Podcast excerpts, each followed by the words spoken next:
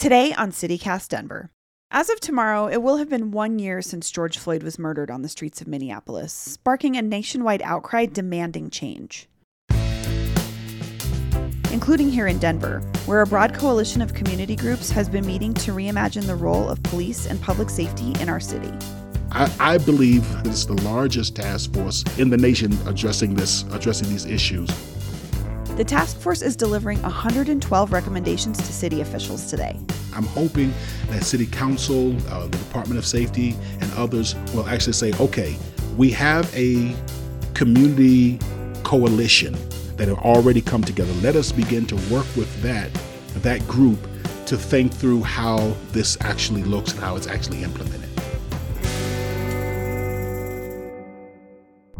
Today is Monday, May 24th, 2021.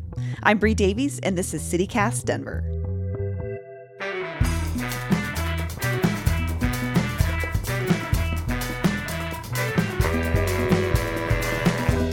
Let's take a look at the news.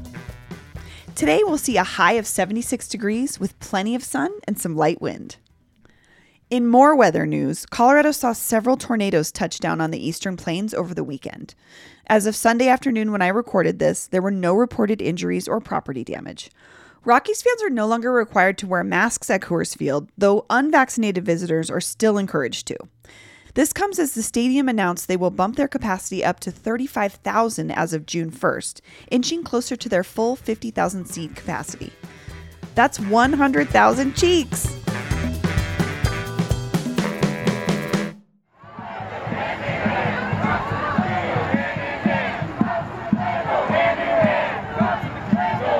Last summer, in the wake of George Floyd's death, Denver and the rest of the country was in so much pain.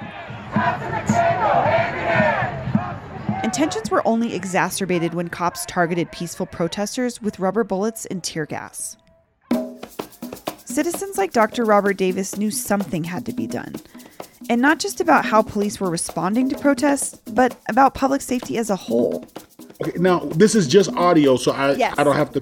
Okay, because I have a professional camera, I can put on my lights and all that stuff. And You're you actually think that, I, that I'm, I'm I, I know what I'm doing. Dr. Davis, along with a slew of other community leaders, formed a task force to reimagine policing and public safety. That was last September. And today, they're ready to formally give their recommendations to the city. It's been almost a year since the uprisings over the murder of George Floyd last May, and you've been facilitating a community task force working together to put together a series of policy recommendations to reimagine policing and public safety in Denver. And today you are presenting your recommendations to city officials. What are your recommendations?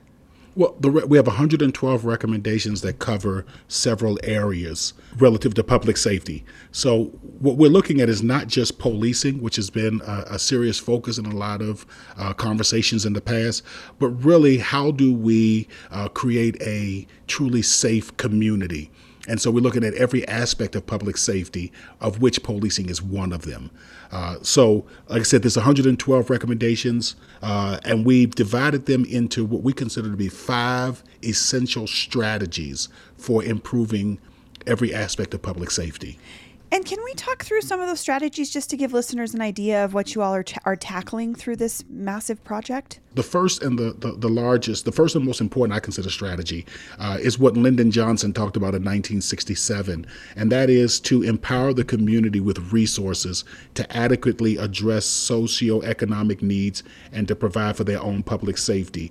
Uh, Lyndon Johnson made this statement, and that is the only genuine long range solution lies in attack mounted at every level upon the conditions that breed despair and violence. All of us know what those conditions are ignorance, discrimination, slums, poverty, disease, not enough jobs. We should attack these conditions not because we are frightened by conflict, but because we are fired by conscience. We should attack them because there is simply no other way to achieve a decent and orderly society in America. And so this is about putting public safety sort of in the hands of, of communities themselves, right? Exactly, and and and I believe that uh, one our recommendations do help to uh, develop those solutions. But second of all, I believe that each community has to think through these things.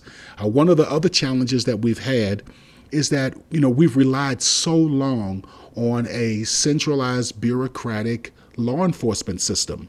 And again, I keep using the term paramilitary because that's really what it is. Um, you know, but we've relied so long on that that it is, you know, taken away our creativity.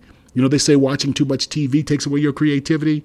I think relying too much on law enforcement also has the same impact of taking away some of your creativity.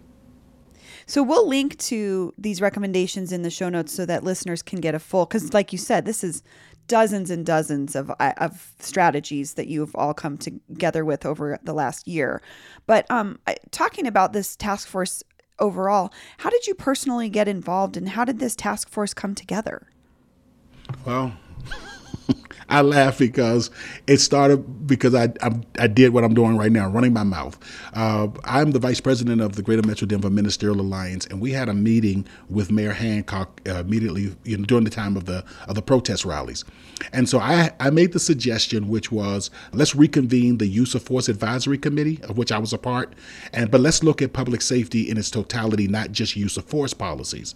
And so Mayor Hancock said, go for it, and I reached out to Chief Pazen, and he made a statement. He he said, you know, this is something the community needs to do. Uh, and so the community responded overwhelmingly, and we sent out invitations uh, to uh, over 40 plus community organizations. We included um, the Department of Safety. We had uh, every city council member was involved, uh, and that's that's that's how the task force was convened. And on September the 3rd, uh, we began the work of actually figuring out what's the problem and what is the solution thinking back to last summer, there was such a sense of urgency around this idea of reimagining policing.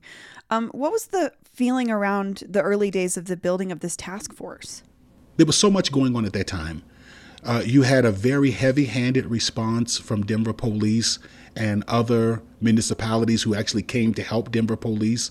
Um, and so you ended up having peaceful protesters being attacked, shot with rubber bullets, uh, pepper sprayed. So we, we were really trying to process that in our earlier days um, and try to figure out how do we actually come up with some kind of a consensus for resolution and for recommendations. And talking about the makeup of the task force, I know you reached out to city leaders, you you reached out to the police themselves. Who else um, from the community became a part, or like who else was represented on this task force? Well, it was a huge task force. Um, we had, like I said, over 40 plus community organizations that are both um, civil rights, faith based, that provide services, direct services to the community. We had organizations representing uh, LGBTQ interests, um, indigenous uh, American interests, you know, you name it. It was, it was really a diverse coalition. Uh, that came together, and not just diverse in ethnicity and race and all that nature, but rather a diverse group, even in philosophical thinking. Not everyone, you know, was of the defund or abolish police thinking. There were a lot of individuals who were reformers and a lot of individuals who were supporters uh, of, of, of, the current policing practices. So uh, we had a lot of voices come together. And was there tension in meetings over that? Because if you're talking about bringing the police into a conversation, you've got people that want to abli- uh, abolish police entirely. There's people that want to reform the system. Um, what did? How did the meetings go around that? The, the I'll be honest with you. The only tension that really came up was when we actually had law enforcement to address the entire group. Um, law enforcement tends to have a difficult time demonstrating empathy for the needs of the community. Mm. And it's been my experience, speaking from my experience, that they begin to take a very defensive posture whenever there's a critique to how we currently do policing. So we, we had a presentation, for instance, from uh, the director of safety, Murphy Robinson. Absolutely. Thank you, uh, Dr. Davis. Uh, happy to join you all. I know. Uh, and uh, he was concerned that we were spending so much time talking about the homeless uh, crisis um, and wanted to know what does that have to do with public safety. There's, I will say unequivocally, and I've said it to the police department, I've said there's nothing more than I would like than to not have our police officers at cleanups or any of these things. I would, that is my goal. but I need the community's help with that. And of well. course, that, that that immediately from you know special groups that deal with uh, homeless issues, that immediately caused a, a wind of backlash. Uh, someone else we talked to who was in on these meetings pointed to that specific exchange, I think, during a meeting in early December between the Director of Public Safety, Murphy Robinson, and abolitionist Elizabeth Epps. I guess he made some comments about police shootings that did not go over well. I'll just tell you if someone pulls a gun on a police officer, they're going to be shot.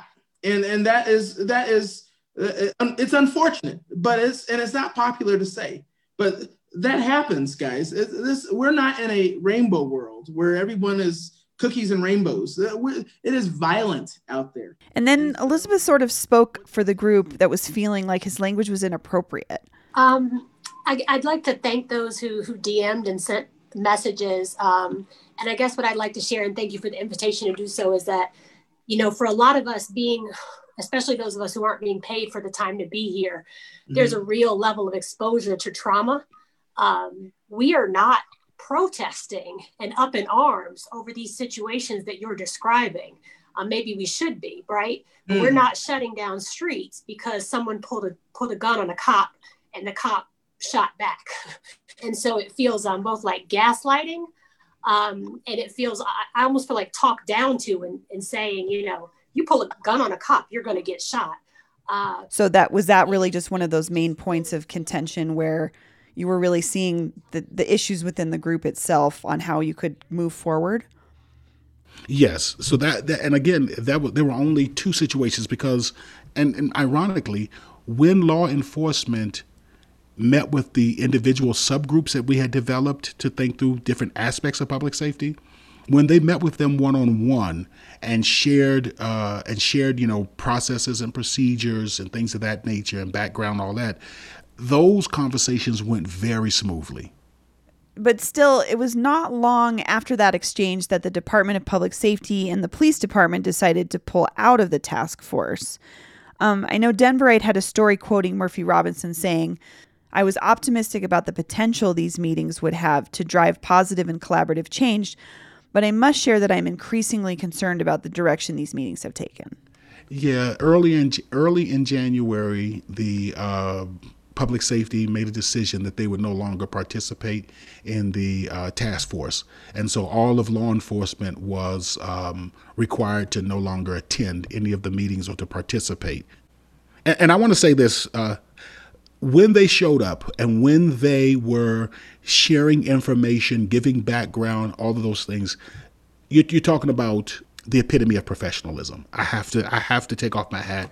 Uh, Denver Police Department showed up and represented well and was the epitome of professionalism in that regard. So you've got sort of the coalition after that, and you you filed your recommendations. What do you hope is the impact from this work that you've done? So what I'm what I am hoping is that the various change agents, you know, whether it be the Department of Safety, uh, City Council, or other city agencies, that they will look at these and do a couple of things. Number one that the ones that are easy to implement just right off the break, that they will actually do just that to say, hey, we can make these changes right now. The ones that are going to require a little more collaboration, because some of them are, you know, are concepts that are put out there. Sure. So those that are going to rely, re- require a little more collaboration, I'm hoping that City Council, uh, the Department of Safety, and others will actually say, okay, we have a community coalition a, a consortium of, of various thoughts and minds and, and, and ideas that have already come together. Let us begin to work with that that group to think through how this actually looks and how it's actually implemented. Dr. Davis, thank you so much. Thank you. The task force to reimagine policing and public safety strategies cover a lot of ground, from expanding oversight of police and improving police accountability to providing better support for formerly incarcerated people. If you're interested in reading all 112 recommendations, we'll have a link in the show notes. Dr. Davis also recommends reaching out to your city council person to let them know you support the task force's work. And we'll have links to finding your council person in our show notes as well.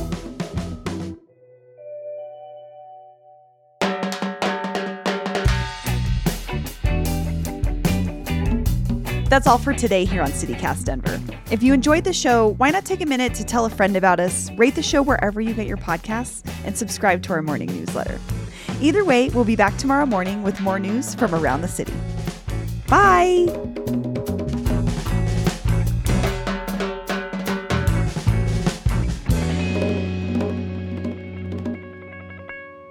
Yeah, if we're going to get down to brass tacks, there's more cheeks than that.